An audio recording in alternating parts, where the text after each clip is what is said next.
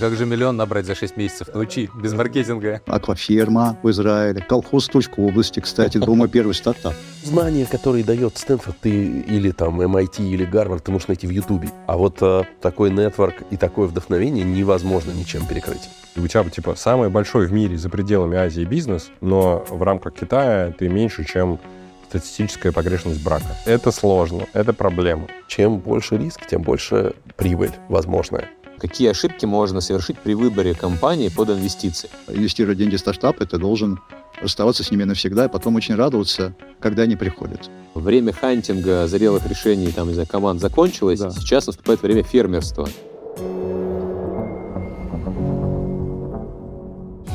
Привет, я Дмитрий Курин, директор по инновациям и инвестициям МТС, основатель МТС Стартап Хаб. Вы слушаете мой подкаст «От сида до экзита», подкаст о секретах и инсайтах венчурного бизнеса, о провалах и подъемах на пути российского предпринимателя, о навыках, необходимых каждому участнику сделки, и, конечно, об истории становления и актуальных условиях рынка технологических инноваций и инвестиций.